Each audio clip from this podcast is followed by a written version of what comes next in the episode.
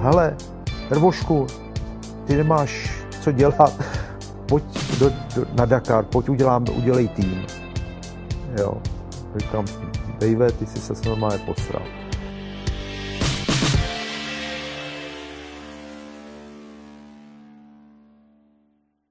Přátelé, kamarádi, máme tady další díl Motoplků. Jsme v pražské prodejně Geneze a naším hostem je velmi známá, řekl bych, troufnu si tvrdit, byť je to slovo legenda jakoby eh, nadhodnocované nebo nadužívané, tak řekl bych, že v tomhle případě tady sedí v křesle skutečně legenda českého, československého motokrosu a, a Dakarového závodění pan Ervín Krajčovič. Ahoj Ervíne. Ahoj, Rád tě vidím. Tady vítám tě, tady u nás. Děkuji díky, moc, že jsi přijel. díky za pozvání. Eh, Chviličku nám trvalo, než jsme se jakoby sladili na termínu a jsme tady a, a budeme si povídat dneska o Ervinovi, o jeho kariéře závodní a budeme si povídat eh, samozřejmě o motorkách, o čem jiným. A budeme si povídat o Dakaru, počítám, a o životě. A, A uvidíme. Uvidíme. Takže přátelé, uvařte si kafe, dejte si dvě deci vína nebo neperlivé vody, jak chcete. A koukejte, protože si myslím, že to bude zajímavé povídání a já se na to teda hodně těším. Tak tě tady vítám. Ervine, díky, že jsi, že jsi přijel a začal bych tím jméno Ervín. Neznám jinýho Ervína. Jak jsi k tomu přišel? Kde se objevilo No tak- jméno Ervín? Jak jsem k tomu mohl přijít, no tak Kromě toho, ti pojmenoval rodiče, ale ty víš, No, na co se ptám. no, jako. no, no. Že ty jsi vlastně, vy jste takový rodinný gang, kde je prostě Ervínu několik v řadě, že jo? Je to už, tak? už jsme tři. Už jste tři. Ono k tomu jménu Krajčovič, teda nevím, co by se možná, jo, tak st- strýko je eh, Josef, jo, ale tak prostě tak to tak nějak se to vyvrbilo a mně se to líbí, když už jsme tři, tak už to tak vypadá i, i hezky. komplikuješ to strašně novinářům protože, a, a fanouškům, protože oni nikdy neví, který zvláště, o kterém se zrovna mluví. To je teď pravda, protože no. Ervín třetí junior eh, teď aktivně taky závodí a už nějaký rok dělá se mnou. eh, Vlastně A ty jsi prostřední, ty jsi Já dvojka. jsem prostřední, já jsem dvojka. No. Mm-hmm. A když přijde eh, e-mail nebo telefon nebo prostě něco, tak eh, trošku v tom mají guláš, no, jak si řekl přesně. No, No, myslím Takže- si to. A má to zase nějaký výhody taky, když člověk se Tak je to schová. hlavně vaše volba samozřejmě, No, no. jo, to já se jenom tak ptám, ale to je slovenské jméno nebo maďarské jméno, nebo jaké? No, tak přesný? táta je Slovák, mamka je Pražanda, Mhm. mm-hmm. no a kořeny máme na jich teda jakoby až e, do Jugoslávie, co, co vím, Mhm. mm-hmm. od, od e, táty a takže ty, ty jižanský trošku ty kořeny tam máme, no. Jasná.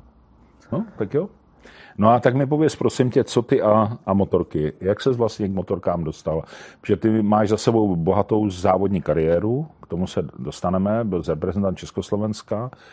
A jak to prostě přišlo? Tatínek tvůj byl taky motorkář? nebo- No, tak jak to přišlo, tak samozřejmě eh, táta motokrosář v době 60, 50, konec 50. 60. leta byl továrním, eh, továrním eh, jezdcem ESO, no, takže na sklonku své kariéry potom ještě, myslím, dva nebo tři roky zkoušel sidecar cross, takže to už jsem jako vnímal, vnímal tu jeho kariéru, tak jsem se jim furt plet v garáži, když to stavili, no a tam to, tam to začalo prostě, no.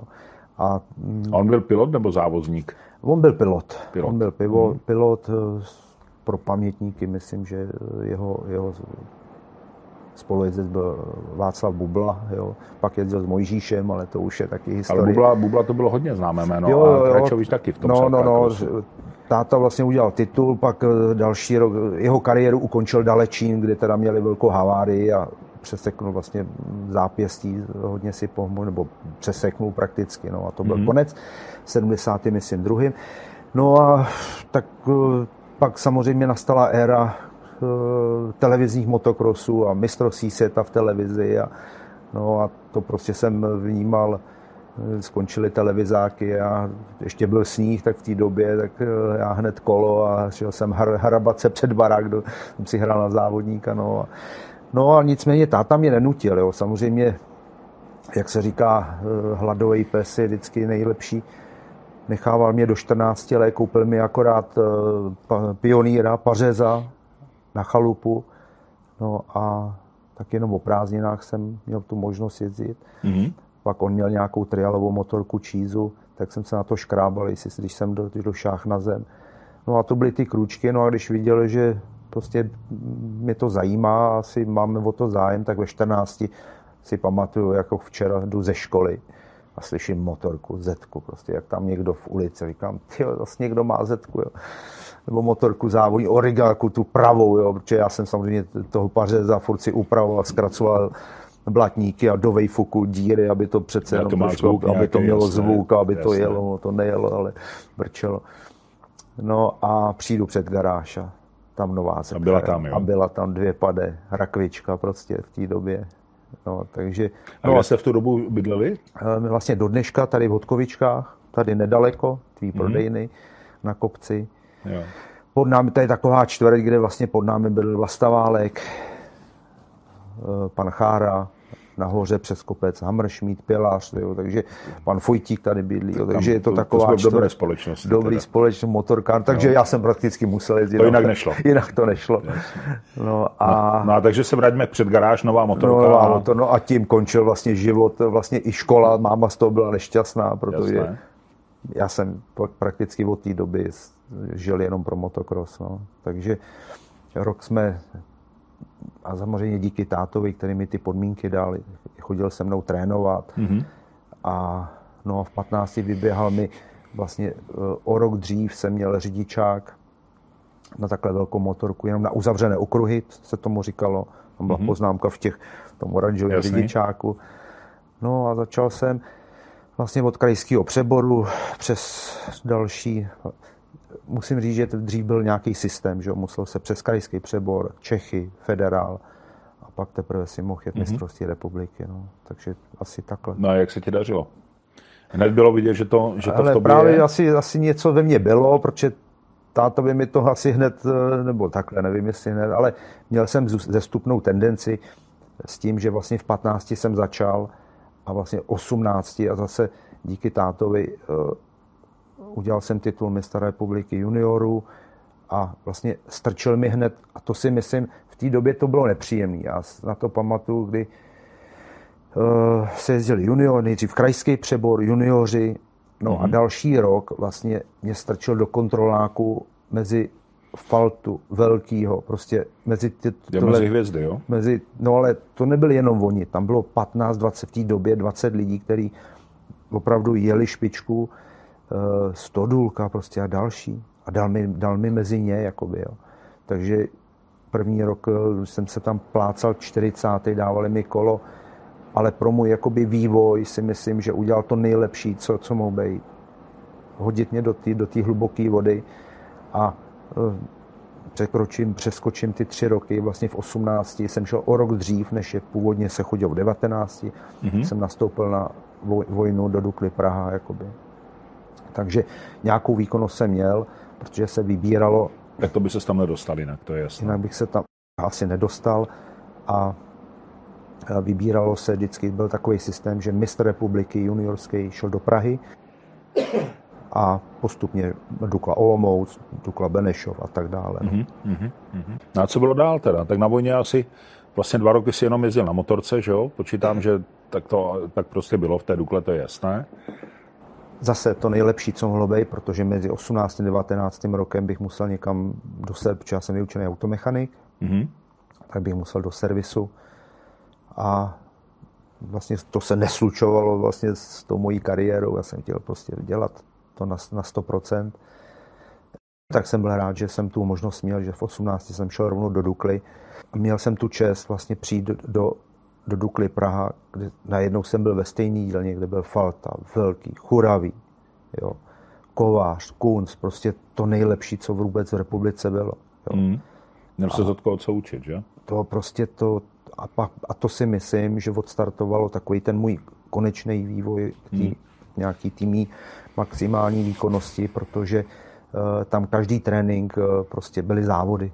Každý trénink prostě jak uh, tréno a hlavně nikdo s nikým nediskutoval. Tam se v pondělí vyvěsil plán a ať bylo vedro, nebo zima, nebo sníh, nebo bláto, tak prostě se šlo trénovat. Takže ten jezdec nebo ten člověk byl, jak se říká, všestranně připraven. Mm-hmm. Někomu šlo samozřejmě bláto víc, někomu zase tvrdo, ale byl připraven jakoby na, na závody, které se mohly jet na blátě nebo na suchu. A jak tě tady ty velké hvězdy, ty jména, který si říkal, jak tě přijali mezi sebe jako mladý Ano, kluka? tak tam byl systém, to je jasný, jak zobák, že jo, ještě, ještě mladší zoba. Jak co, umýval si motorky nebo? Hele, byl, byl jsem vejtřasku, byl jsem dvůr, prostě, ale prostě tak, tak to bylo, jo. Já jsem byl šťastný, že jsem tam mohl být. Mohl jsem prát jako poslední, jo, ale samozřejmě druhým rokem už se to zase měnilo. Jasné. No a třetím rokem, protože jsem tam uh, byl tři roky, tak to bylo zase o něčem jiným. No, takže samozřejmě, ale já mám i do dneška respekt těm chlapům. Jo, a to, to si myslím, že k tomu sportu patří. Znát historii toho sportu, mm-hmm. mít respekt těm legendám, prostě těm pilotům. A e, samozřejmě v té době jako mladěs plně si toho člověk jako neuvědomuje, neváží prostě to, ale s odstupem času e, na to rád vzpomíná, jde mi mráz po zádech ještě dneska, kdy prostě jsem seděl v autě s těma lidma a a říkám, trénovat s nima bylo strašně, strašně užitečný. Jo. Takže... No a jste třeba doteďka v kontaktu ještě s tou starou partou? Určitě, určitě jsem rád.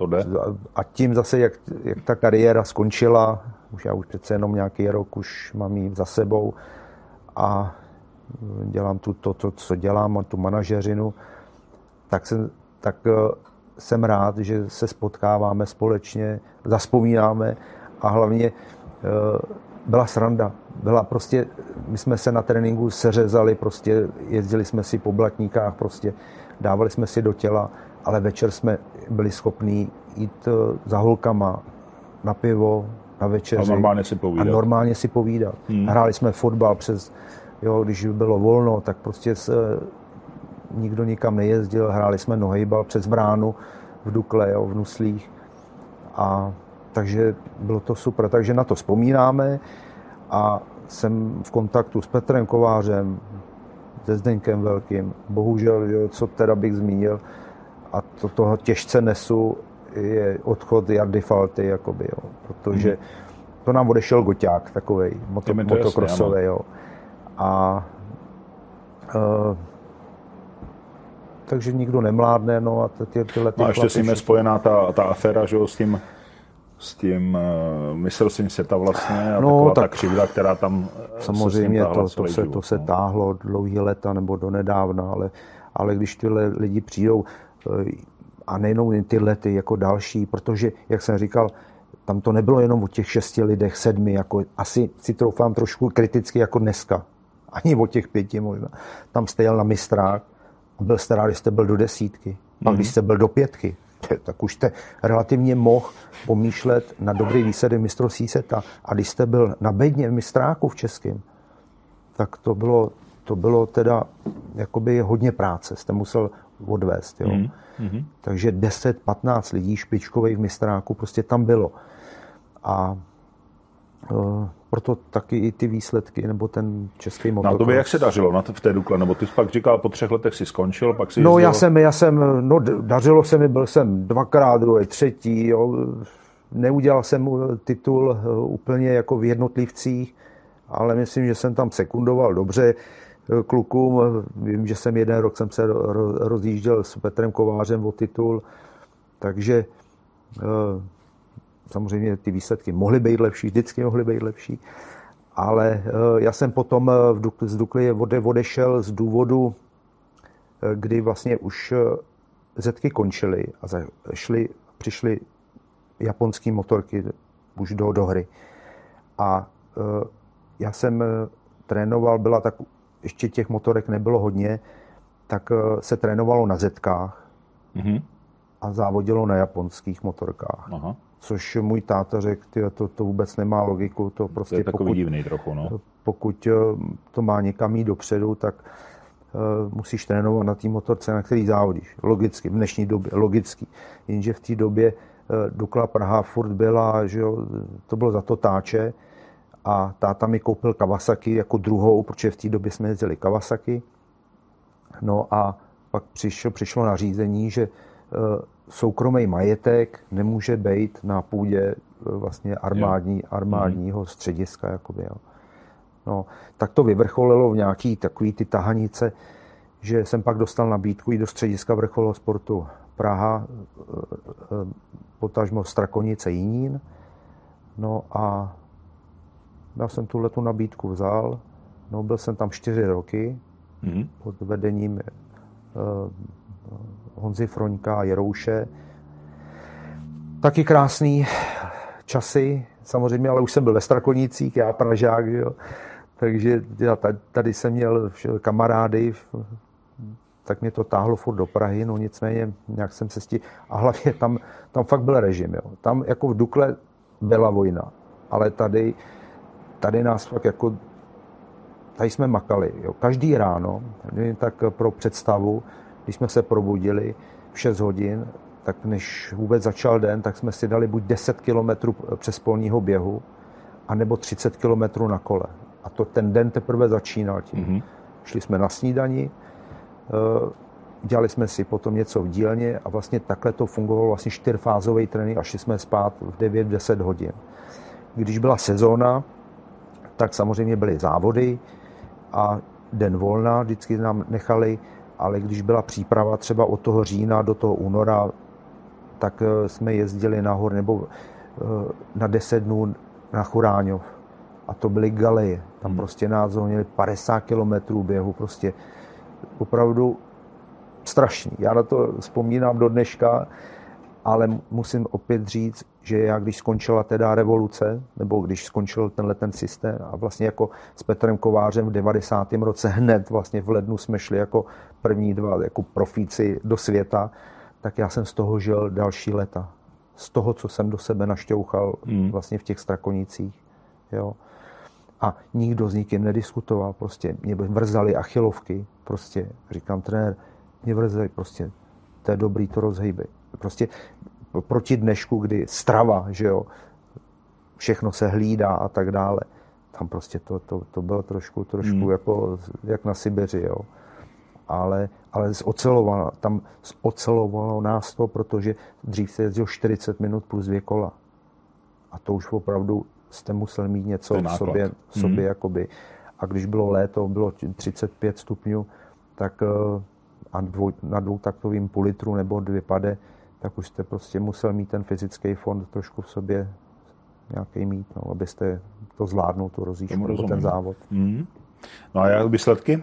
Jak se ti dařilo? Výsledky se mi, no, eh, můj asi takový vrchol je, že jsem měl trofej národu eh, s Petrem Kovářem, se Zdenkem Špačkem v 86. Eh, vyhlášena Maggiora do dneška. To bylo vlastně trofej národu, prostě plná hvězd. No a tam jsme skončili 11. Myslím si, že od té doby, nevím, jestli to někdo překonal nebo ne, ale byli jsme 11. Tak to byl takový můj mezinárodní vrchol. Samozřejmě dílčí úspěchy v závodech byly, a e, takže zase bojoval jsem v republice o, do té trojky, pětky, podle toho, jak, víte co, ono, já jsem měl trošku smůlu, ne smůlu, tak e, tady strujcem svého štěstí, ale měl jsem několik zranění, které vždycky mě, když jsem to se vyšplhal nahoru, a hmm. tak jsem zase spadnul dolů a takhle jsem, já jsem z té kariéře jako lítal nahoru dolů docela často a e, tím, že jsme byli profíci, tak nebylo čas na, na doléčení. Vždycky já jsem, když člověk mohl, tak prostě hned skočil na motorku, nedolečený. A to se samozřejmě projevovalo potom nejenom v průběhu té sezóny nebo té další, ale hlavně teď, že jo, jako se to trošku vrací. Ale nestěžuju si, bylo to tak, bylo to to rozhodnutí, které jsme chtěli a, a ten systém prostě to tak jakoby to chtěl. No. A takže ty jsi byl, když přišla revoluce, ty jsi byl profesionální motokrosář, chápu to správně. A pak jsi říkal, že jste šli s Petrem Kovářem do ciziny, tam jste závodili za, nějaké, za no, nějakou stáj nebo no, fabriku? No, my nebo... jsme, eh, Petr, myslím, že měl, my jsme měli sponzory v Čechách, já si JZD Chýně, to byl Jasně. vlastně druhý Slušovice takový. Mm-hmm. Tak prostě tak schody náhod, prostě jsme se dali dohromady a fakt mě podporovali první dva roky. Tím bych jim chtěl do budoucna, v minulosti moc poděkovat, protože to nebylo jednoduché. My jsme neměli nic, zkušenosti žádný, prostě chtěli jsme jenom závodit. Spadla opona samozřejmě, teď eh, to, co pro nás bylo nedostupné, že jo, od oblečení v té době, motorky, prostě všechno. Když jsme přijeli na mistrovství seta, no tak prostě jsme byli Prostě z toho vždycky pav, jo. Mm. Od Braille počínaje Helmin, tady nic nebylo, jo. to si nebudem povídat. No a e, tak hned e, jsme dostali takové malé angažmá v Hondě, Steckmiller v Německu, mm. který nám pomohl v takovém tom rozjezdu. No a Luděk Řezníček ten nám sjednával starty a vlastně scháněl nám v oblečení. Tak, takový opravdu první prkotiny, které jsme potřebovali k tomu závodění. Mm-hmm. No a my si pamatuju, že v březnu nebo já jsem si našel manažerku e, francouzskou, která mě sjednávala závody. No a vlastně od dubna jsem začal jezdit po Francii, vlastně Itálii a vlastně jsem se jako zapojil jako, jako profík eh, do, do toho systému. Samozřejmě dřív se jezdilo, byla výhoda, že se jezdilo za peníze. Když jste měl, když jste měl manažerku, tak vám sjednal st, základní st, jakoby startovný a pak pusto jste si vyzávodil. Jasně. Hmm. To je výhoda uh, té minulosti vůči dnešku, protože dneska ba naopak, když chcete závodit, musíte zaplatit. zaplatit. Hmm. Nevyděláte skoro nic, hmm. takže tohle v tomhle jsme měli výhodu a já jsem vlastně skočil do třídy 500 protože táta byl politrář, ve dvě pade byla velká konkurence, tím nechci říct, že v politrech ne, ale eh, já jsem právě národil na politru a jako myslím si jeden z mála v republice jsem v té době toho politra zvládal, tak jsem to chtěl zkusit. No, takže jsem skočil do třídy 500, do té královské a uh, samozřejmě byly závody, kdy se mi nedařilo, protože tam byl systém, nejak dneska, že je uzavřená rodina, mistrovství světa. E, to, to, je, to, je to o týmech, ne o jezdcích. Mm-hmm. Dřív přijelo na závody 120 lidí, ale jenom 40 mohlo jet závody v neděli. Mm-hmm. A jenom těch 40 dostalo těch 860 švýcarských franků. Jo. A těch 120 lidí se v sobotu řezalo na dvě skupiny o, o ten kvalifikační čas a tam byly rozdíly setiny, desetiny prostě a, a hlavně tam byly i typy, typy lidí, kteří dokázali to kolo zajít. Já jsem měl takový malý, ne handicap, prostě já jsem byl vytrvalostní typ, aspoň na motorce. Takže ten dlouhý závod ti vyhovuje víc než ta kvalifikace. V neděli, když jsem se kvalifikoval, tak hmm. jsem věděl, že prostě bod přivezu nebo prostě se mi zadaří.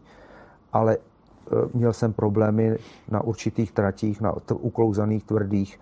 E, já jsem neuměl zajet rychlý kolo, prostě jet přes, jak se říká, přes vin. Takže mě, jsem měl do Španělska, utekla mi kvalifikace třeba o dvě setiny, o desetinu. Hmm. Ale mohl jsem si za to já, jel jsem domů z nula peněz a měl jsem na to týden, 14 dnů, abych zase potrénoval, abych si to všechno, eh, jak se říká, vyhodnotil a, a další závod jsem prostě udělal nějaký výsledek, protože nekvalifikovat se na těle závodech eh, několikrát za sebou, tak eh, jste za A byl bez peněz, bez peněz a za no. druhý váš kredit, jakoby už jste těžko dostával starty na těch mezinárodních závodech. Jako ta pověst se ta pověst, jako jo, A samozřejmě, když jsem bodoval, nebo tam byla taková nepsané pravidlo, kdo měl už bod mistrovství světa, tak pod tisíc marek už jakoby nešel. Jo, takže když jsem bodoval mistrovství světa, tak jsem věděl, že když manažerka mi sežene závod ve Francii, tak jsem měl tisíc marek, jakoby základní uh, takový plat, jako jasně, že to řeknu. Jasně, jasně. No a jak dlouho jsi tohle dělal? Dlouho jsem to dělal. Dlouho jsem to dělal uh, do vlastně do 35. V 90. Uh, 95.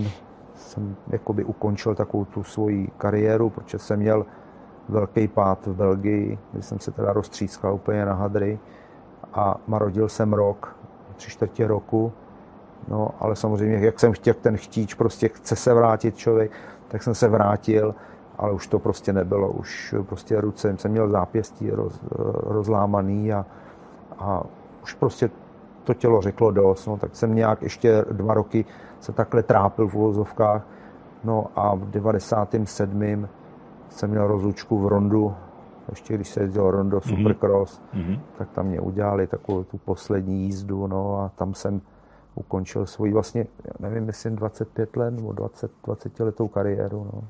A jak se za ně, jak se za ně ohlížíš jako? Jak se ohlížím? No tak eh, já jsem hrozně rád, že jsem, či mi táta vlastně umožnil tenhle ten život. Mm-hmm. Jo, samozřejmě máma říkala, no, no, kdyby se radši věnoval škole a ty měl si na to a tohle to. Ne, já prostě jsem si tohle vybral a jsem hrozně rád. Ať to bylo příjemný nebo nepříjemný. Nebyly vždycky, nejsou v životě příjemný. tak jasné. Takže neměnil bych. A samozřejmě, když to, mohl jsem pro to udělat víc. Mohl jsem to udělat jinak. Ale to člověk prostě vidí až s odstupem času. Ale poznal jsem lidi, který jsem bych v životě nepoznal. Byl jsem v prostředí, kterým, v kterým bych nikdy nebyl. Hmm. Takže já to hodnotím za sebe super. Jako, jsem rád, že jsem ten život, tenhle ten závodnický takhle prožil. Hele, a ty se teďka věnuješ vlastně uh, úplně jako jiný disciplině než je motocross. A ty jako závodník si měl někdy třeba tendenci zkusit si to enduro, nějaké ty soutěže nebo něco, že v tom bylo Československo, že jo, slavný, dominantní nebo, nebo velmi významný. Neměl jsi tomu někdy sklon to Prosím zkusit? tě, neměl, protože hned v Dukle, abych teda, co kluci, co to vědí, nebo pamětníci, tak byla dílna motokrosová a vedle byla dílna endurácká a opět legendy. Jasné, Mašita a další. Mašita, Mašita dělal náčelník Chasák, jo, Poší a další. A tak samozřejmě trénovali jsme s nima i, i nějaký závody, jakoby endurový jsme možná jako příprav, ale prostě pro mě dělalo problém, jak jsem neměl na mlíko a minimálně pětkrát jsem si to neprojel, a mhm. neměl jsem tu jistotu, kam letím, jakoby, nebo kam skáču. Já jsem nedokázal jet. No a enduráci vlastně ty jedou prostě si to maximálně, to maximálně si to projdou a, a pak pálej. Mm. Jo. Já si jednou pamatuju a na to nezapomenu, jsme jeli, jsem měl jenom tak jako jenom, že jsem měl volno s endurákama v Benešově závod. A tam se to jelo kolem, to si pamatuju, zeď, nějaká střelnice, nebo to byly garáže a plot. A uprostřed byl telegrafní sloup. Jo. A tam to bylo úplně na řídítka. Mm-hmm. A já jsem letěl v té uličce, prostě tam jsme se to a Oťa z Kotrbu, který já nevím, kde se tam vzal, prostě mi ukazoval, prostě jak viděl, tak mě tam zpomalil, protože já bych tam nechal vlastně všechno. Tam jste musel dobrzdit, pro, provlíknout eh, vlastně řídítka kolem toho sloupu a pokračovat dál. To jako, já, že, já, já, já, já to projedu. Já jako krosák, no, já jsem vůbec ten sloup neviděl, jo, takže, mm.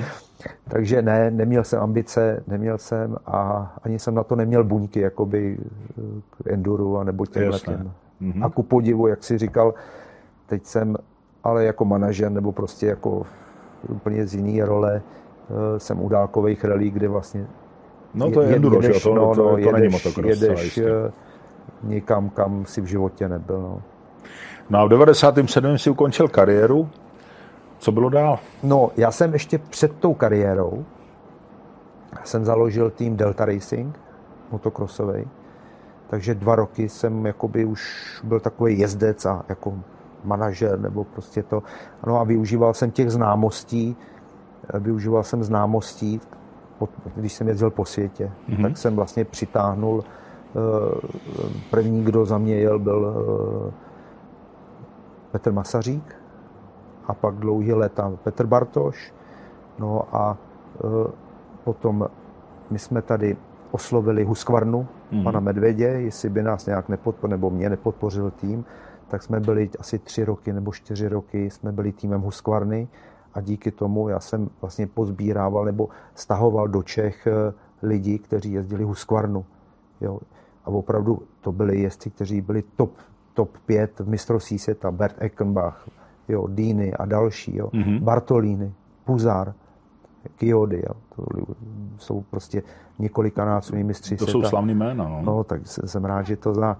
Takže já díky těmhle těm známostem, když jsem závodil, tak jsem využil toho a do toho týmu jsem je buď eh, hostovali za můj tým, anebo pak později už jeli čistokrevně v mých barvách. No a v 97. jak jsem řekl, jsem ukončil a věnoval jsem se už jenom, jenom týmu. Mm-hmm. A troufám si říct, že z malého českého týmu jsme to dopracovali vlastně až do mistrovství světa, kdy jsme byli 10 let eh, stálým licenčním týmem jako v mistrovství světa až do roku 2012. To byla moje poslední sezóna motokrosová. A co se stalo? Proč byla poslední? Poslední, eh, jak člověk, a to, tak, to, to tě tak schroupne, prostě chceš být jako jezdec nejlepší do nějaký úrovně. Jasně. tak chceš i s tím týmem prostě být nejlepší, protože to je o sponzorech. Mm. No a, eh, a ta spirála se dostala do takového stádia v tom 2010, 2011, kdy vlastně promotér uh, Giuseppe Longo, Ustream, začal tahat uh, hodně závodů do zámoří. Takže já byl třikrát v Japonsku, Brazílie, jo, nevím, kde jsme to všude byli. A to stálo strašný randál. Jasný, no. A ta, jak se říká, ta ekonomický, ty ekonomické nůžky se tak roztahovaly, že já jsem tam bodoval. Bylo to super, všechno. Ale vrátil jsem se, ale nic prostě, eh, jak bych to řekl, ta přidaná hodnota žádná Rozumím. prostě nebyla. Nic toho nebylo. Nic toho nebylo. Hmm. A samozřejmě furt nás tlačili do těle těch destinací a e, to byla první věc. A druhá věc, e, tím, že jsem měl vlastně cizince a prostě když i dneska trvá to i dodnes, když chcete s tím týmem, s těma jezdcema být e, dobře připraveni, na, prostě být v tom dění motokrosovým, v tom musíte být v Belgii. Jasně. No takže já jsem už potom byl tři roky v Belgii a tady jsem měl syna, manželku, teď ekonomika, prostě jak jsem, jak jsem to zmínil a najednou jsem zjistil, že uh, uh, prostě jsem musím si vybrat. Už jsem takzvaně vyhořelej, kdy já jsem vlastně motocross se stal a do dneška je celoročním sportem. To je prostě od listopadu do října. Tam je hmm. měsíc možná pauza, kdy se mění technika, jestli se dávají dohromady, ale pak už v listopadu chtějí všichni trénovat a e, možná ještě o Vánocích je trochu klidu, ale od ledna, 5. ledna už se jde na plný kule. A já jsem prostě nebyl doma, mladýho jsem neviděl, e, teď furt jsem byl jenom s tím a řekl jsem a dost. A, a poslední konečná byla, e, kdy vlastně já jsem si zámoří vždycky zařizoval sám a šetříte. Šetříte Jasne. na dopravě, letenky a to. Hmm. A já si to pamatuju jak včera, kdy prostě přišel promotér a říká, když eh, to odvezeme všichni, teď nevím, teď plásnu, pět tisíc euro, deset tisíc uh, marek, nebo to v té době bylo, tak my vám to převezeme jako celek. Říkám, no OK, bude mít práce, je to dražší, ale bude mít práce a to.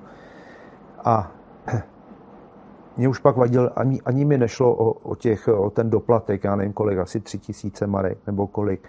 Vrátili jsme se do Evropy, pak eh, Pikolík jeden prostě od toho promotera chodil, nám to nevyšlo, musíte doplatit peníze. Mm-hmm. Mně nešlo ani úplně o ty peníze, ale o ten systém. Jasný. Protože oni, oni vůbec jakoby eh, s vámi necítili, nebo prostě jestli máte nějaký, pro, prostě jim šlo jenom o peníze, peníze, peníze, jako jo. A já jsem řekl, a dost. Já, já, já měl vředy až mezi lopatky, eh, nervy furt vlastně, protože bylo 16 závodů eh, Grand Prix, do toho italský mistráky příprava, něco český, nějaký český, prostě furt hlavu v pejru, eh, jestli kluci budou mít výkonnost, jestli motorky vydrží, jestli peníze budou. A říkám, a dost. Takže jsem napsal prostě takový dopis, že ukonču a fakt jsem ho měl doma tři neděle měsíc. Jo. Protože zase eh, Jasný, něco no. jsem vybudoval, měl jsem spoustu známých, dobrých, prostě to, to prostě nedá se zmuchlat takhle, jakoby. Ale pak jsem i dí, eh, na základě toho eh, vlastně rodina, prostě jsem chtěl být doma už jsem prostě chtěl být, nechtěl jsem si nechat rozebrat rodinu, jo, protože to bylo na hraně a já jsem říkal, všechno není jenom o motokrosu, tak jsem to prostě takhle vzal, podal jsem to, nebo jsem to odnes a, a rozprodal všechno a bylo a říkám, No a co teď, jakoby, no. Takže... A to se ten tým uh, ne, nedá prodat někomu? Nebyl někdo, kdo by řekl, hele, já si to od tebe vezmu, nebo, hele, nebo šlo to? Jo, jo, byli, byli zájemci, tohleto, ale pro mě bylo výhodnější, uh, protože samozřejmě uh, sponzoři byli z Čech, ze zahraničí, byli materiální sponzoři a tak dále. Ona se dá vyčíslit nějak cena v té době, co si pamatuju, ale pro mě to bylo, já jsem se tím nechtěl zaobírat. Já jsem, jo. ty jezdci se rozutekli do jiných týmů, auta jsem prodal, eh, prostě takhle jsem se to nějak postupně zbavil a, a byl konec. No dobře, a tak si to prodal všechno, skončil, sedíš doma, a říkáš si, tak dva týdny tě to tak bavilo, jako odpočívat a pak si říkáš, co bych tak dělal. No, Počítám, ne? Nebo ne? Ne, ne hele, uh, neseděl jsem doma, uh, měl jsem sponzora nebo jednoho kamaráda, který říká, hele, pojď se mnou dělat kšeft. A byl to kšeft na dnešní dobu velice, velice v energetice. Já jsem o tom nevěděl ani prd. Jasný. Jo, nicméně, jak jsem chtěl změnu, říká, taky tady máš. Jo. No nicméně, já jsem říkal, hele, ne, ne, musel jsem se naučit nějaký základy, ale rozjeběh jsem firmu, opravdu, co aspoň teda říká, co tady trvá rok, tak já jsem dal do pohybu za čtyři měsíce, za pět měsíců něco, co začalo fungovat. Mm-hmm. Ale uh, furt jsem měl ty vazby a do dneška prostě ty kořeny pro, uh, pro mytasku jsem testoval. Jasně. Furt mě to táhlo k nějaký motor, furt se někdo ozýval, pojď nás trénovat, pojď nám tak svým jménem to jako ani nejde jinak, no, že? To a, furt, a říkám, dobrý. A já byl rád, jakoby, proč no. to nejde prostě se, se toho zbavit. No a pak nastal 2013, takže to není taková doba dlouhá, 2013 červen. Přišel David Pabiška a říká, hele, Rvošku, ty nemáš co dělat, pojď do, do, na Dakar, pojď udělám, udělej tým. Jo. Říkám, Dave, ty jsi se normálně posral. Hmm. Říkám, Dakar, věděl jsem, co je, říkám, super, ale já jsem o tom nic, jakoby úplně jsem se o to nezajímal, jako úplně do detailu. No nicméně přemlouval mi asi měsíc a půl a říkám, hele, OK, tak jdem do toho. No a a on tě chtěl jako manažera, už jako abys to zorganizoval, aby, abych, jo? abych zorganizoval, protože uh, on, aspoň tak bylo řečeno, že měl sponzora, který říkal, že, buď, že mu dá peníze, když to bude pod nějakým týmem, a trošku, jakoby, jak bych to řekl, organizovaný trošku než, na úrovni, na prostě. úrovni než když si to bude dělat sám. Mm, mm. No, takže jsem do toho šel, pozbíral jsem ty známosti, kamarády, prostě to a vlastně uh, šli jsme do toho. Takže prvními závodníky na Dakar, uh, já like jsem měl legendy, nebo prostě David Pabiška, Stefan Svitko, jo. Takhle jsem ty dva kluky dal dohromady, odjeli jsme na Dakar, říkám, mě nemůže nic překvapit jsem z motokrosu, dělal jsem celoživotně, tak říkám, to nějak dáme. Všechno jinak. Všechno jinak. Já jsem přijel z Dakaru, já jsem šest neděl, prostě jsem se nemohl dospat, vynervovaný. Tam jsem skolaboval, protože jak jsem v formě říkal, to nesmíš a dávej si pozor na tohle a teď musíš tam a tohle to. A teď ty přejezdy obrovský, každý den 800 kilometrů. Hmm. Teď Bolívie, prostě tak se to všechno. A to byl vlastně ten jihoamerický Dakar. Jihoamerický, mm-hmm. jihoamerický, to je 2014. 2014 byl mm-hmm. můj první mm-hmm. Dakar. No a jsme se vrátili, utahaný všichni. Ale musím říct, že David asi udělal nejlepší výsledek v té době, za mě 18. Stefan byl 8. Takže oba dva dojeli. No, jako skvělý. V Ostudu jsme neudělali teď eh, myslím, že organizačně se to taky nějak splácalo, i když teda proti dnešku, jo, to bylo pionýrský. Prostě půjčili jsme si Mercedes a teď měli, koupili jednoho Jeepa prostě. Ale dali jsme to s tím, s tím srdcem, jak se říká. No a, Promiň ještě, a no, ten David, když za tebou přišel, tak on už měl nějakou zkušenost s Dakarem, nebo to no, bylo? Jo, jo, on jezdil? Tam měli zkušenost všichni. Kromě tebe? Kromě mě. Jo. Já jsem tam pak eh, přitáhnul kluky, co taky neměli zkušenost, takže uh, nám radil brácha Davida, který do, dneš, uh, do dneška Martin uh, je u, u Big Shocku u, u Macíku. No a tak ten nám dělal přihlášky a vlastně, a ten mi právě říkal, a nesmíš, a musíš tam být, a jo, tohle pozor, jo. a nepřekro. Jo, a, bacha a ne, neměl už tu dobu si jako potřebu říct na to vám kašlu, jako, že v tom motokrosu byl zvyklý být šéf a dělal si to všechno po svým. A to ne, to já zase, promotéra teda. to já zase si rád nechám poradit dneska, jakoby, jo, mm-hmm. ale eh, tím, tím, tím, jak se říká, ta nevědomost mě posunula někam, kam, kam jsem třeba nechtěl, ale vrátili jsme se z toho Dakaru a to bylo a, a jeden moment, uh, něco nového, vlastně trvá to, dejme tomu tři neděle, i když ta příprava byla hektická, to, to, my jsme neměli nic, tak to všechno muselo frčet, ale co, co mě by přesvědčilo o, o, o tom, eh, je to mimořádný závod. mimořádná akce, obrovská. Prostě to, to jsem říkal, to, to motocross je prostě, je nád... já jsem furt motocrossař, ale to, co je prostě Dakar, to je něco neuvěřitelného. A, ale potom ta přidaná hodnota je, že přijedete z Dakaru a máte těm sponzorům a těm lidem co nabídnout. Mm-hmm. Jo. Ten motocross prostě se vracím k tomu, že my jsme udělali super výsledek, dejme tomu v Japonsku nebo prostě kde jsme byli, ale nikdo tady o to nevěděl. V televizi to nebylo minimálně. Tím, že jsem neměl Čechy, byl jsem mhm. jenom český tým, tak jakoby pro zahraniční sponzory super, ale tady v Čechách se to úplně zase, že by se z toho zbláznili, to, to ne. Mm-hmm. Ale tohle to prostě bylo, že my jsme byli besedy, že výstavy a teď prostě Dakar, Dakar lidi to zajímalo a to mě prostě nabilo, že a to prostě je ta moje taková věc, já rád dělám práci, která lidi zajímá a když uděláme výsledek, že z toho mají radost nejenom já, ale prostě jasně, prostě ty lidi. Fanoušci, jasné. A pak můžu dělat ve dne v noci. A to byl ten moment, kdy jsem říkal, asi se vrátím. No a do Dubna teda jsem řekl, vylište mě nějakým Dakarem, no ale pak přišel květen, no a zeptali se mi, co dál, no říkám, tak hele, jestli jo, tak, tak minimálně na tři roky. Protože tři roky prostě si myslím, a to do dneška si zatím trvá, že tři roky je ta doba, kdy jak ten tým, tak ten jezdec eh, potřebuje na to, aby se, když to, to myslíte vážně, aby, já beru tři kategorie. Závodník, jezdec, hobík. Jasně. A já jsem vždycky a, a budu vždycky dělat práci, když chci jezdit do té top. Ten závodník. Ten závodník, jestli hmm. 10, 20, 30. Ono se to mění a kor teď za poslední 3-4 roky. A tak ty lidi okolo mě prostě řekli, OK, jdeme do toho. A musím teda říct, že je rok 2022 a já mám skoro furt stejný lidi kolem sebe. Táhneme to tím srdcem, prostě tím, tím že to chceme dělat, chceme to dělat dobře a to je pro mě strašně důležitý. Mm-hmm. No a taky máte výsledky.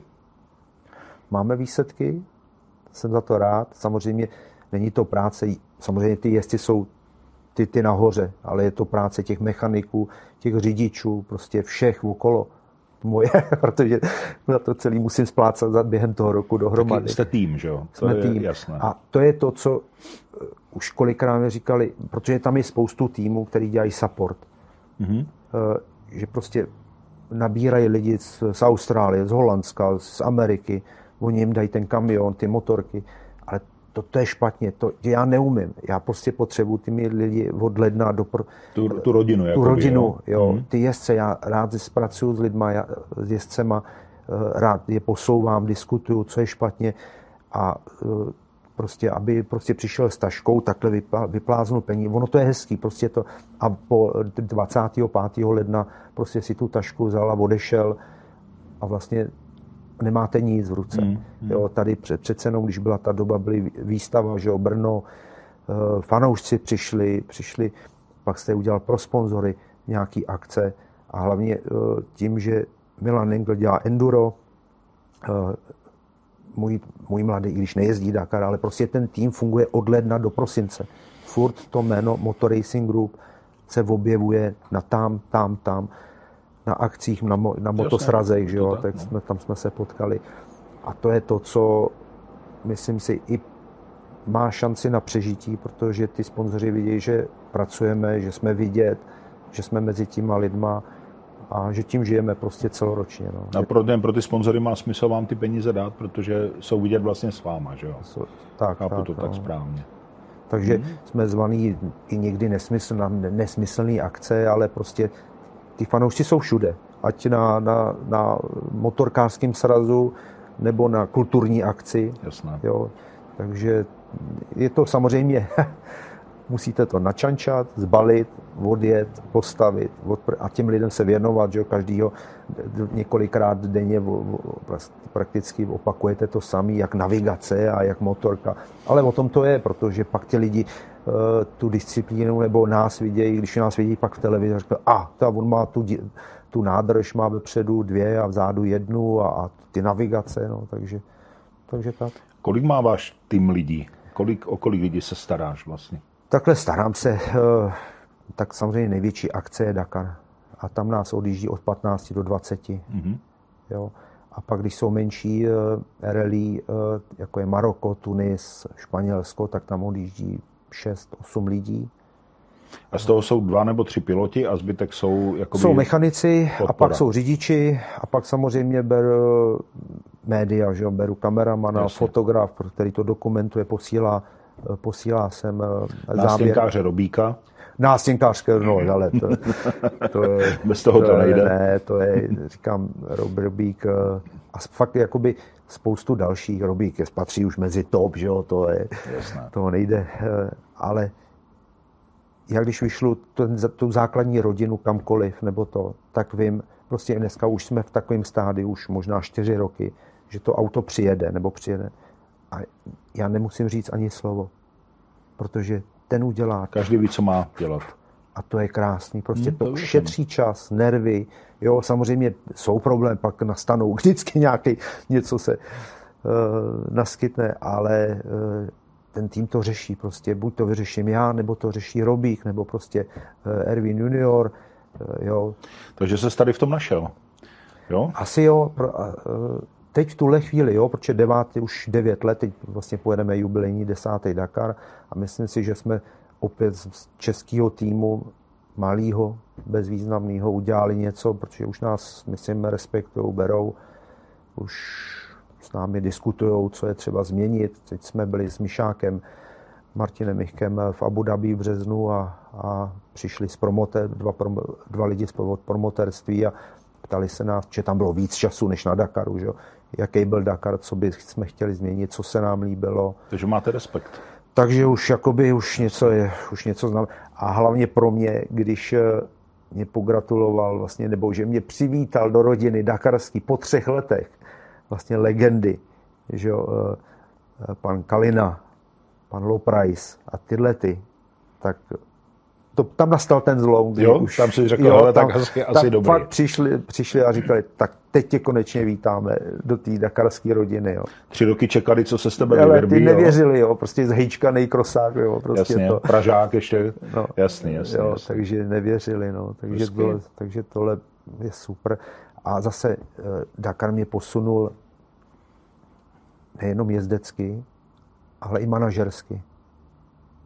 Eh, důsledností. Poznal jsem tam spoustu lidí, který, eh, nebo aspoň jsem viděl, jo, Alonza, Jackie X, prostě to, El Atia, prostě to, co jsem viděl v televizi nebo na obrázcích. A uh, nechci říct, že to je jiná prostě druh rodiny, jakoby, motoristický, ale tím, že je to jedinečný závod, drahý závod, prostě točí se tam strašní peníze a rizikový závod, protože vlastně celo, celoroční práci dáváte vlastně v šanc na tenhle ten jeden závod. Mm-hmm. Ať jedeme Maroko nebo cokoliv, tak to trvá jenom polovičku, ani ne polovičku toho Dakaru. Takže natrénovat na Dakar jo, je hrozný problém. Nejenom tady v Čechách, tady nemáte kde vůbec. Jo. Takže mm-hmm. musíte do destinací, jako je Tunis, Maroko, Abu Dhabi. Jako musíš na písek, že? To písek, Duny. A potom, pokud Eh, vám nezapnou tu satelitní navigaci, tak vlastně je to poloviční práce, nebo respektive poloviční trénink, protože až když se rozsvítí ty přístroje a začnou vám tam blikat ty, ty šipky, tak ten jezdec prostě najednou zjistíte, že vám 20% ubere plynu. Jo, tak mm-hmm. proto říkám mm-hmm. tři roky, mm-hmm. to jsou ty zkušenosti. Protože těch závodů je strašně málo během toho roku a jsou drahý. Mm-hmm. A ten Dakar vlastně bych to tak nějak zjednodušeně řekl, dáváte jí toho žolíka jednoho, který ho dostanete před Dakarem, před odjezdem, vlastně na stůl. Takže vy můžete eh, vypadnout z toho závodu první den, třetí den, pátý den, poslední den. Takže eh, já, já to prožívám, já všechny závody prožívám. A to, to je taková moje detektivka. Každý den, když mi ráno kluci odjedou v půl pátý, ve čtyři v půl pátý, a přijedou mi zpátky do toho bivaku ke mně, tak to je ta moje kapitola, jo, že se mi, a, a, to je to, že můžete druhý den taková, že druhý den jedete dál, když vám nepřijede do bivaku ten večer, tak víte, že to je průser, prostě, že konec prostě. Jasně. A to je, já to prostě těžce nesu a nejenom za sebe, ale za ty chlapy, co mám vedle sebe, protože oni jedou se mnou nebo s týmem a chtějí, mm-hmm. udělat, a chtějí udělat ten výsledek jako, jako ten jezdec, jako mechanik, jako všichni prostě. No. A ti, eh, ty členové toho týmu, ti stálí, to jsou tví zaměstnanci, nebo, nebo oni mají svoje práce mají a svoje práce. jenom se potkáte jakoby na akci, jo? Mají, všichni mají svoji Takže práci. není to jakoby uh, full job, jako že ne, by to ne, byl, ne, ne, to ne. To, to, to nejde asi, že? Za prvé, jak jsem řekl, těch závodů není tolik. Kdyby jako v motokrosu, jasný, tam jedete v týden, nebo každý týden v týden, tak to má logiku, jo. Ale za druhý, eh, ekonomicky bych to nezvládnul. Jasné. A proto si toho vážím, že každý má svůj, svůj job, svou rodinu, ale já když zavolám, že se jede Maroko, že se jede Tunis a to, tak eh, kluci prostě mě nenechají v tom, nebo vždycky si rozdělíme ty destinace, kdo, kdo může, tak prostě mm-hmm, tak, tak jede. Jo. To je prostě ten unikát. Jak bych to řekl, na dnešní dobu, přece jenom každý už je dneska rád doma s rodinou a to, že prostě se zbalej kluci mm-hmm. a, Mhm. a jdou do toho písku a do toho bordelu, ale... Těch a, útrap. Jo, ale zase přijedou, jsme třeba utahaný, ale jsme vyčištěný. Jo, prostě takový, třeba já když jede se mnou sponzor nebo prostě někdo, nějaký host na Dakar, tak přijede zdrchlaný, zarostlý, prostě zuchl, ale kolikrát, nebo skoro všichni mě volali za týden, za deset dnů, říká, hele, já jsem si tak odpočinul. Od toho, co, co tady toho máme, života. toho života, Jasně, jo, té práce a tak dále. no, toho stresu a tak. No a pro tebe jako pro manažera, nebo já kdybych se teď rozhodl, že bych chtěl mít svůj tým na Dakaru, co je jakoby nejtěžší věc ze všeho? Jako sehnat ty peníze, nebo odhodlání, nebo co je, co je největší problém? Jakoby? Tak teď nevím, kamarády, do jaký polohy bych ti to strčil, ale... Uh, uh, já to teda neplánuju, ale jako Neplánuješ to, jo? No, ne, to neboj, neboj, neboj, Já každému říkám, takovýmu, kdo je Rejpalům, máme svoje fandy, i prostě ne fandy, který říkám, pojď si to zkusit. Pojď, to jsem říkal i v motokrosu, udělej si tým, pojď to jasně, a, a můžeme jasně, soutěžit. Jasně, a, jasně, pak, tomu rozumím. a pak, pak můžeme no, debatovat. mluvím spíš o té tvé zkušenosti. Ale o mý zkušenosti. Pokud jezdec, já to vemu ještě trošku jinak, pokud by jezdec teď řekl, že chce Dakar, tak bez zázemí týmu nemá šanci. Za prvé nemá šanci a za druhý tě to bude stát strašný peníze. A samozřejmě sehnat na to peníze je čím dál horší, mm-hmm. je to prostě mravenčí práce, je to práce prostě s těma sponzorama pracovat, ukázat, že tu práci děláš kvalitně, nebo že ty peníze mají, ty investované peníze mají uh, pro ně nějaký uh, efekt. Ale uh, konkrétně, když budu mluvit o Dakaru, tak musíš mít zázemí. Auta, doprovodný nějaký jeepy, aspoň jednoho nebo dva. Teď z, do toho vybavení, teď ty lidi, no a teď ty jezdce, že jo. Mm. A to je vlastně, co mě teď trápí nejvíc, protože uh, sehnat, vychovat si, a se, nebo nejdřív sehnat a vychovat si jezdce, kvalitního jezdce na Dakar do českého týmu, Čecha, je strašně, tady prostě je problém, mm-hmm. protože uh, Dakar se změnil za poslední tři, čtyři roky, tři, ve vytrvalostní motokros. Oni jak motorky začaly zlehčovat, vlastně technika šla, se ubí, ubírá se s, s, směrem motocross enduro, jsou lehký, rychlejší, tak vlastně i ta jízda, styl jízdy prostě se mění, věková hranice prostě jde dolů, tam dřív nebyl problém 45 Jasně. Je dneska 18, 20, 21, 25 let. Jako mladí dravci, plní no, síly. ale pff, ty to tam dávají prostě, tím mi jedno, jestli ta Duna je tak nebo tak, prostě on to řeší, až když je na, na té špičce a to. A takže už nevybírám, už teď dřív jsem vybral jako David Pabiška, Milan Engel, enduráci. To už je prostě pase. Dneska já musím vybírat Martin Michek ze špičkových motokrosářů. A samozřejmě uh, uh, pře, pře, trošku přeorientovat motokrosaře na dálkový rally. To není, někdo, někomu to trvá díl, někomu míň, a ne, nebo to nikdo nedá vůbec, protože to není jenom o tom plynu a o té jezdecký tý. ale je to mít eh, ty buňky na, na tu navigaci. Tak tam musíš dost přemýšlet u toho, ne? To je jako přemýšlet, hlavě, podle mě. psychika. Když jsi pod tlakem, je, je vedro, teď se máš každý den 600 kilometrů, prostě stáváš, eh, nebo respektive spíš a nespíš tři hodiny, čtyři, eh, únava. A najednou to asi si každý uvědomí, že prostě to není jednoduchý navigovat nebo ještě, ještě, eh, jak bych to řekl, se pohybovat v poušti, kde nic není, žádný semafor, jo, prostě Žádný orientační bod? Nic. Tak, správně, orientační bod. Takže, mm. A další uh, musí být, takže psychicky odolný, fyzicky musí být na to připravený a ještě dobrý mechanik. A to je všeobecný mm. problém i mezi fabrickými. Ty umějí akorát tahat plyn, maximálně něco, ale ten je, proto jsem řekl, že uh, toho jednoho žolíka máte, eh, tam může být jedna závada, jedna pojistka nebo cokoliv. A když ten jezdec si s tím prostě nezachová ten klid a prostě neví, co ta motorka eh, má za závadu a nedojede do cíle, no tak všechno je, ať jste fabrický tým nebo, nebo privátní, prostě konec. Jako je. Takže hmm. se snažím i s klukama teď poslední eh, léta, aby prostě věděl, co ta motorka v sobě má, kde jaký kablík, jaká pojistka, prostě co, co hmm. se bypass jo, mezi přední, zadní nádrž, vy, vy s Martin ano, Michku, ano, že jo, ano. tak to ti to říkal. Jo, takže eh, to je můj teď takový cíl, nebo pro, eh, jak bych to řekl, nebo teď úkol, protože já když to teď vymyslím, tak vlastně až za dva roky to můžu realizovat, nebo za rok. Takže já teď hledám nástupce za Martina a za Melana, když ještě furt mají čas, ale nikdo nemládne. Jasné. A aby ten tým tak fungoval. jako přemýšlíš dopředu, no. Musím to, dopředu, to protože Jasné. takhle, abych šel a vybral si, vybral, nemám.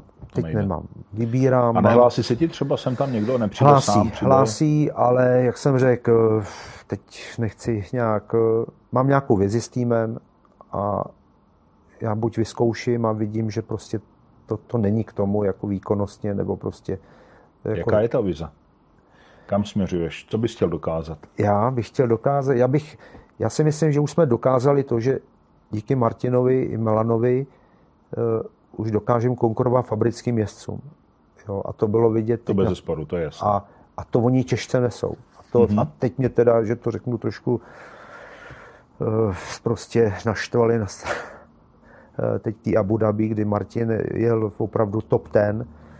Měli jsme technickou závodu, ale ne díky naší nepřipravenosti, ale prostě trošku nekvalitní součástce naší motorky, nebudu jmenovat, hrozně mi to trápí tady to. A tím, že už jako vědí, že už prostě jsme tam, tak a fabrický jsme měli vedle sebe, tak nepomohli. Prostě věděli, už prostě věděli, že ofrnovali nos, že mm-hmm. prostě jo, a přitom tam na Dakaru máme všechno, od vrtač, prostě všechno ale v Abu Dhabi tam jsme byli jednou s bednou. Jo? Takže e, omezené možnosti. Postarali se zase jiný, zase konkurence jiná nám pomohla, takže jsme pokračovali dál v jízdě, ale e, takže samozřejmě udržet to, co, co teď, jakoby, to, jezdit mezi 10-15.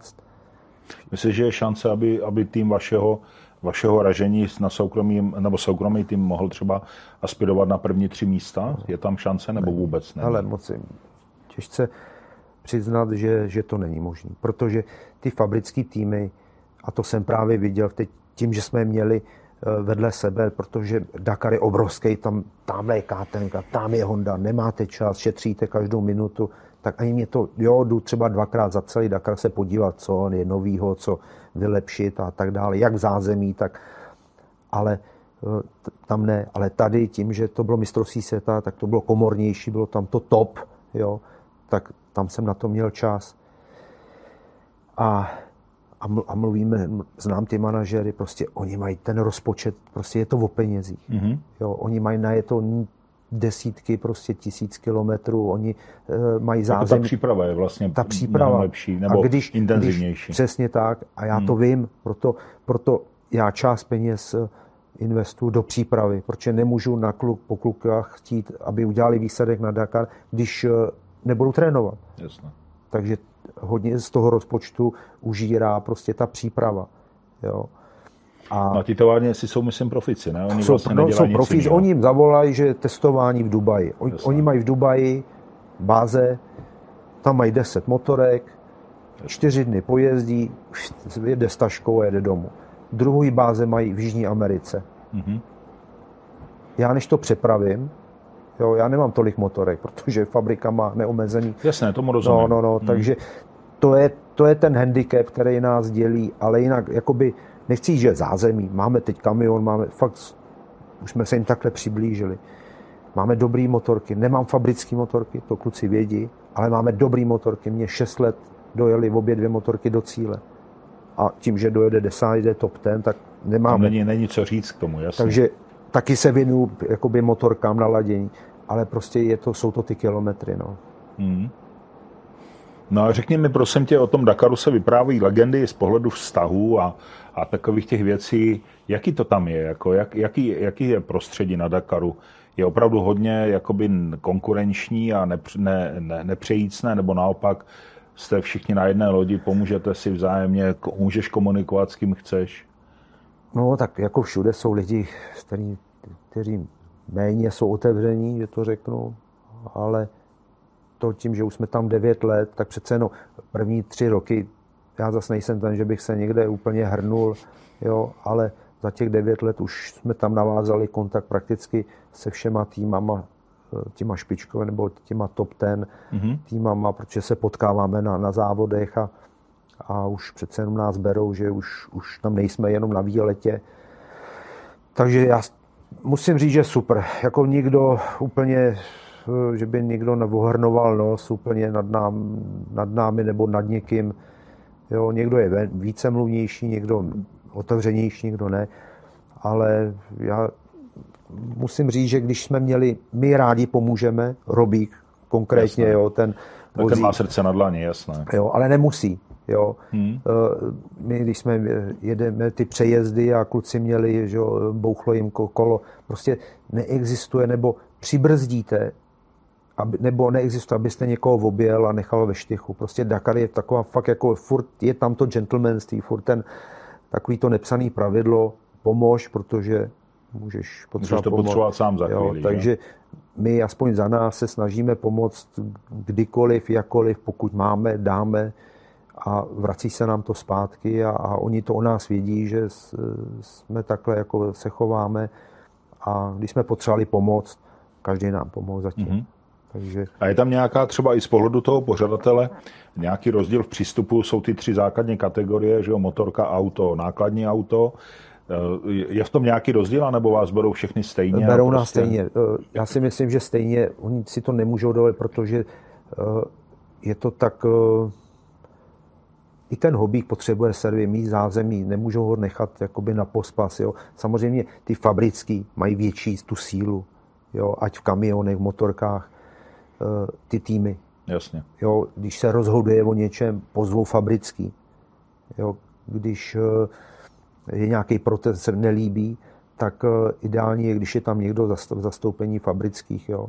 Taky se mě stalo, že se mi nelíbilo, šel jsem, jo, tak musí, musí to vzít tu moji připomínku, mm. protože já jsem účastník, já platím, já, já prostě jsem závodník, tak mě nemůžou zase úplně odstrčit. Jo. Ale Přece má to jinou váhu, když má to tam jinou, prostě Honda Má to třeba, jinou, že? protože a teď už zase, zase postupem času, tím, že jezdíme uh, mistrovství světa, jezdíme uh, vlastně Baju, už devátý Dakar, už se známe, už vědí, že prostě tam nepůjdu brečet, že nevím, není dodělaný řízek, nebo je obrazně jasně, řečeno. Jasně, Takže já fakt řeším věci. Jako závažné. Podstatné. Závažný. Bráním hmm. kluky, hmm. Hmm. když eh, je něco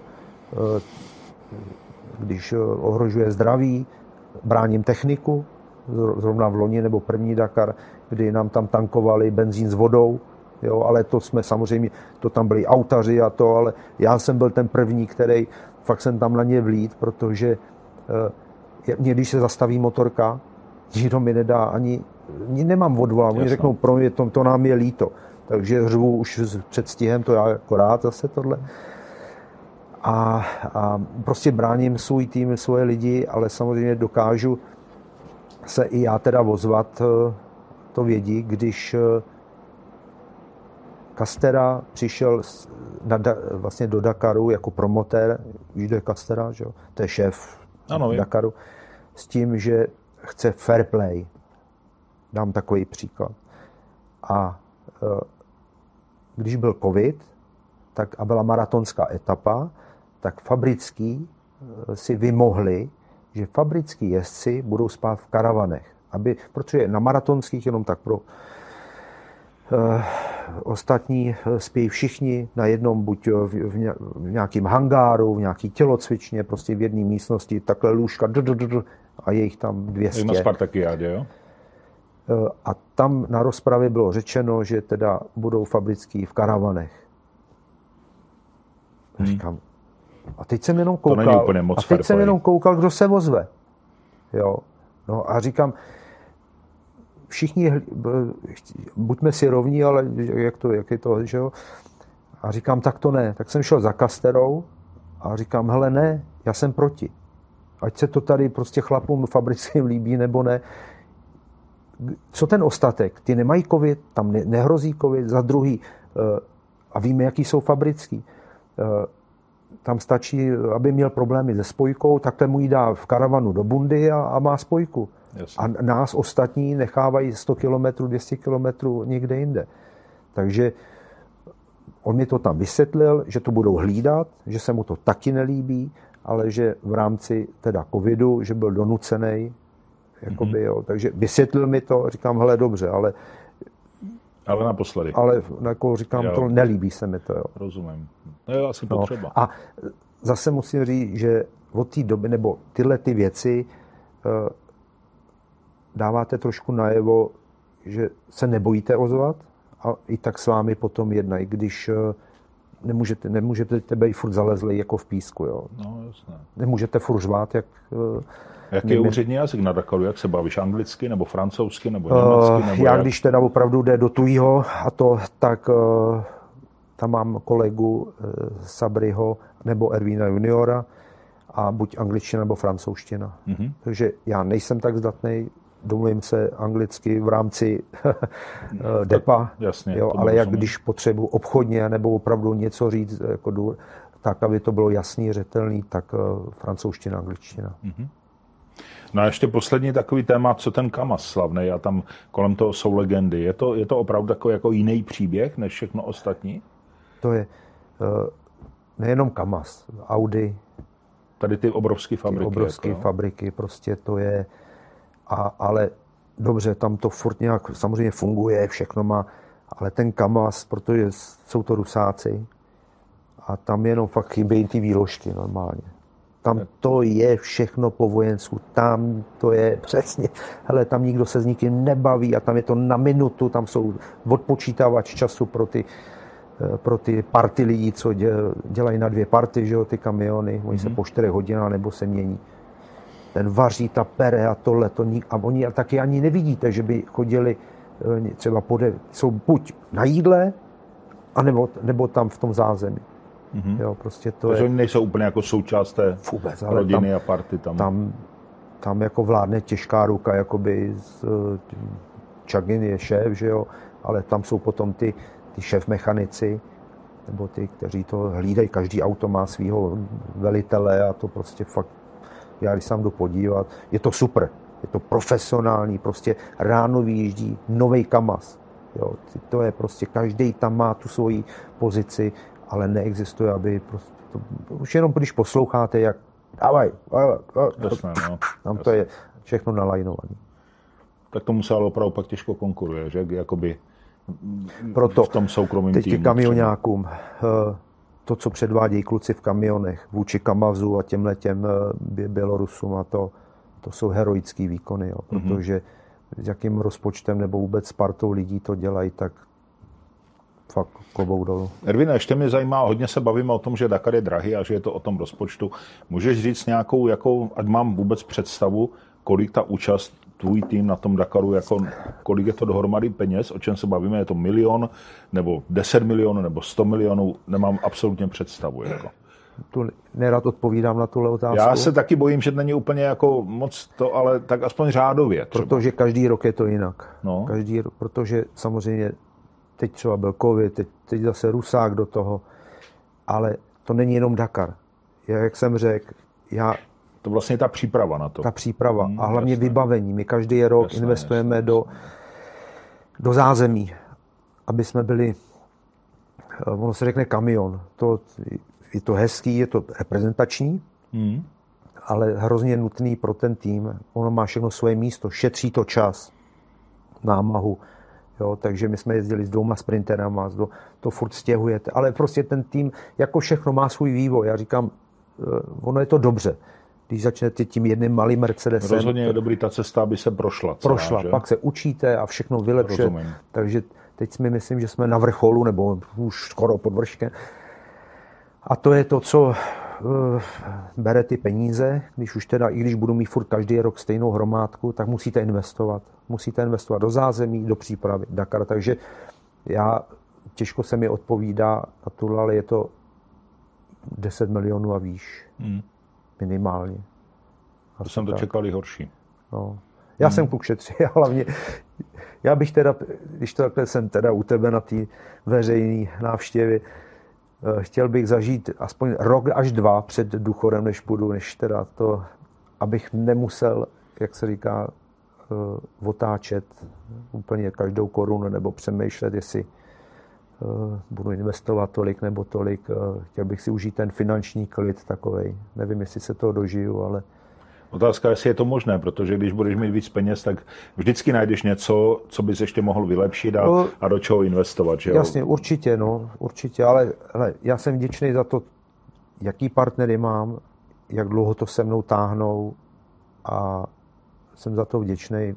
Vždycky může být hůř a snad uh, najdu ještě jednoho. A já říkám, já, mě snad, já nepotřebuji úplně mít hromady takovou tu rezervu, abych úplně nemusel eh, přemýšlet, jestli, když mě rozbije motorku, jestli to, protože ty díly nebo ta Dakarová motorka není levná věc, samozřejmě neberu kamion nebo uh, auto, ale uh, proti motorkám ostatním, to jsou petelice, prostě to je, tam třeba jenom uh, taková zajímavost, pís na normální motorku stojí od 4 do 6 tisíc, tady stojí 45.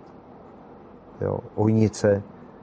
A v čem je to jiné, ten pís? To je pís, je, je to s tom jiný materiál? Je nebo? to jiný materiál, je to kovaný materiál, je to, eh, dělá to pankl. Eh, samozřejmě ta motorka vydrží. Jo. Eh, teď teda musím říct, že to začínají šulit. Jo. Mm-hmm. Prostě ty kartery už nejsou 3,5 mm, už jsou 2,5 jo takže už to taky už to není tak, jak to bývalo, že jste Dakarovou motorku mohl hodit pod vodu a, a do skal a prostě tam vám vyjela. Jo, už to, ale mm, je to do těch, je přece jenom je to dělaný do těch extrémních podmínek, protože třeba Dakar 23 slibou peklo, protože pojedeme v té vlastně třetí největší poušti, že jo, v Saudské Arábii a tam jsme byli vlastně s Michkem, jsme jeli poslední dvě etapy nebo tři a tam vlastně od 11 hodin prostě tam, to je strašné, to je 45 stupňů výš, jo. takže akor motorka, která ještě musí závodit eh, v tomhle tom eh, prostředí, musí být připravena. Co klukům nezávidím. No, ale hlavně ani mě, protože já se teď zaobírám technikou, protože teď eh, jsme tam byli, viděl jsem to a pokud ten jezdec fakt té motorce a těžko se to říká, když závodím, tak prostě pff, ale tam, když začne být problém, tak eh, ta, tam ho nevyřešíte. Prostě hmm. tam, tam je takový vedro té motorce, jak eh, teplota oleje a vody, že teď se jako mm, přemýšlíme, jak eh, zlepšit chlazení, jak prostě tomu jít trošku jakoby naproti tady mm-hmm. těmhle problémům. No. no, tak máte pořád o čem přemýšlet. A my se máme na co těšit, my fanoušci. Budeme se koukat. No, koukejte, bude to zajímavý. Pojedeme ve dvou lidech, měl jsem teda v plánu tři, protože ještě jenom pro fanoušky eh, tento rok eh, promotér mimořádně prvním rokem vyškrtal 80 lidí. Pojede jenom 100 lidí, z toho 30 lidí malé moto mm-hmm. a 70 lidí jenom, což je nejmenší účast v historii. A co k tomu vedlo? A z důvodu, oni řekli zkvalitnění a za druhý tím, že se pojede náročná Mm-hmm. Aspoň teda doufám, že to nezmění eh, z nějakých důvodů, tak by měla být o dva, o dva dny díl, o dvě etapy díl, ale hlavně by se měla odehrávat v té v té poušti čtyři dny, poslední čtyři dny a oni samozřejmě chtějí tu kvalitu. Oni nechtějí prostě těch 50 lidí, to jsou dobrodruzy, opravdu, jo, klobou dolů před těma chlapama, ale to už se závodama úvodovka nemá nic. Ty, a když eh, se jim tam začnou ztrácet eh, v 10 večer nebo v 8 večer, těžko to můžete pozbírat v té poušti, jakoby mm-hmm. takovouhle mm-hmm. haldu lidí, jakoby, no. takže tento rok a já už jsem měl vyhlídýho takového nováčka jednoho a uvidím, jestli se mi to podaří ho tam protlačit, ale řekne mi, že spíš teď Dakar 2023 ne, až 24. No. Ervine, moc si děkuju za návštěvu. Děkuji za povídání. Díky moc za pozvání. Uh, bylo to, jenom jsem ani nedutal. Opravdu děkuji. Děkuji za exkurzi do, do tvýho života, do tvýho světa. Bylo to zajímavé. Přátelé, já myslím, že i pro vás. Počítám, že ta káva je zase studená na stole, že jste ji ani nevypili, protože to nejde. Děkuji moc a držím palce, aby se ti dařilo a vám jako týmu a, a tobě jako člověku v tvém životě všechno jenom dobře a, a aby to fungovalo a doufám, že se budeme potkávat a, a v televize budeme slyšet o tom, jak se vám daří. Dobře, děkuji. Držím palce. Díky moc Přátelé, a vám děkuji za to, že jste nás sledovali a a zase příště si třeba puste motoplky a bude tady určitě někdo podobně zajímavý jako pan Ervin Krajčovič. Mějte se hezky a jezděte s rozumem. Nashledanou.